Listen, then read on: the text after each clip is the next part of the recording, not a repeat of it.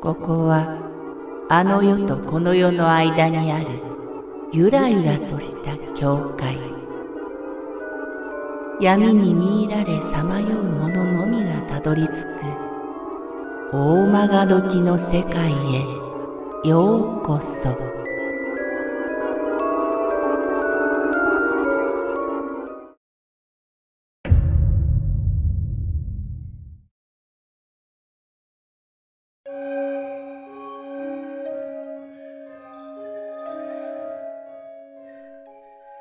手のひらが伸びる。中学2年生の頃からよく金縛りに会うようになってある日の深夜にもそれは来てしまいました。目を開けようと思えば開くんだけど開けるのがものすごく怖いのです。動かない体を動かそうとしてうーううなりながら、ちらっと目が開いてしまったとき、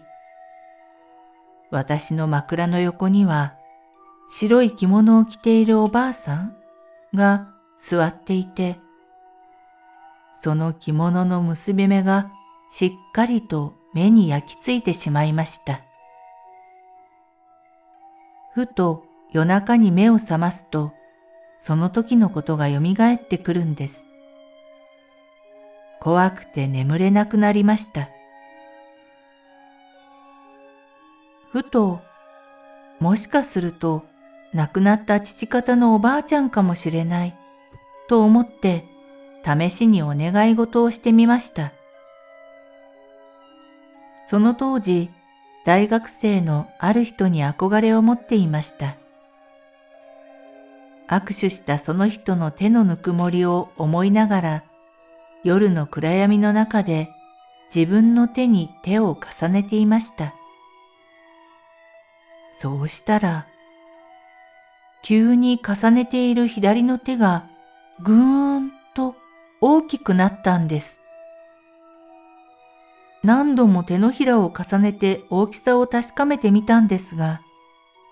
右手よりはるかにでかくなっていて、右手がすっぽり収まるくらいに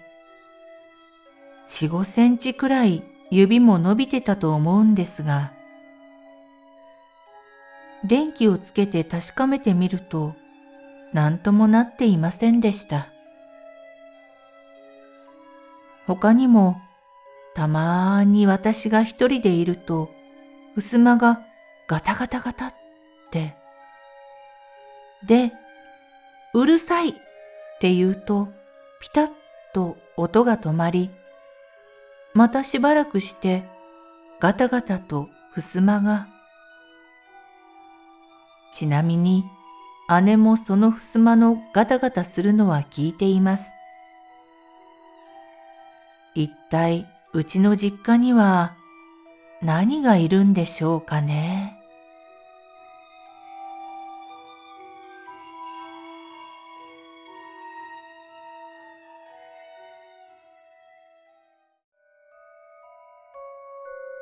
この番組は怪談大曲時物語に寄せられた投稿をご紹介しております。大曲時物語無料メールマガジンは月3回発行。怪談系では日本一の2万人を超す読者が毎回震えています。ぜひご登録ください。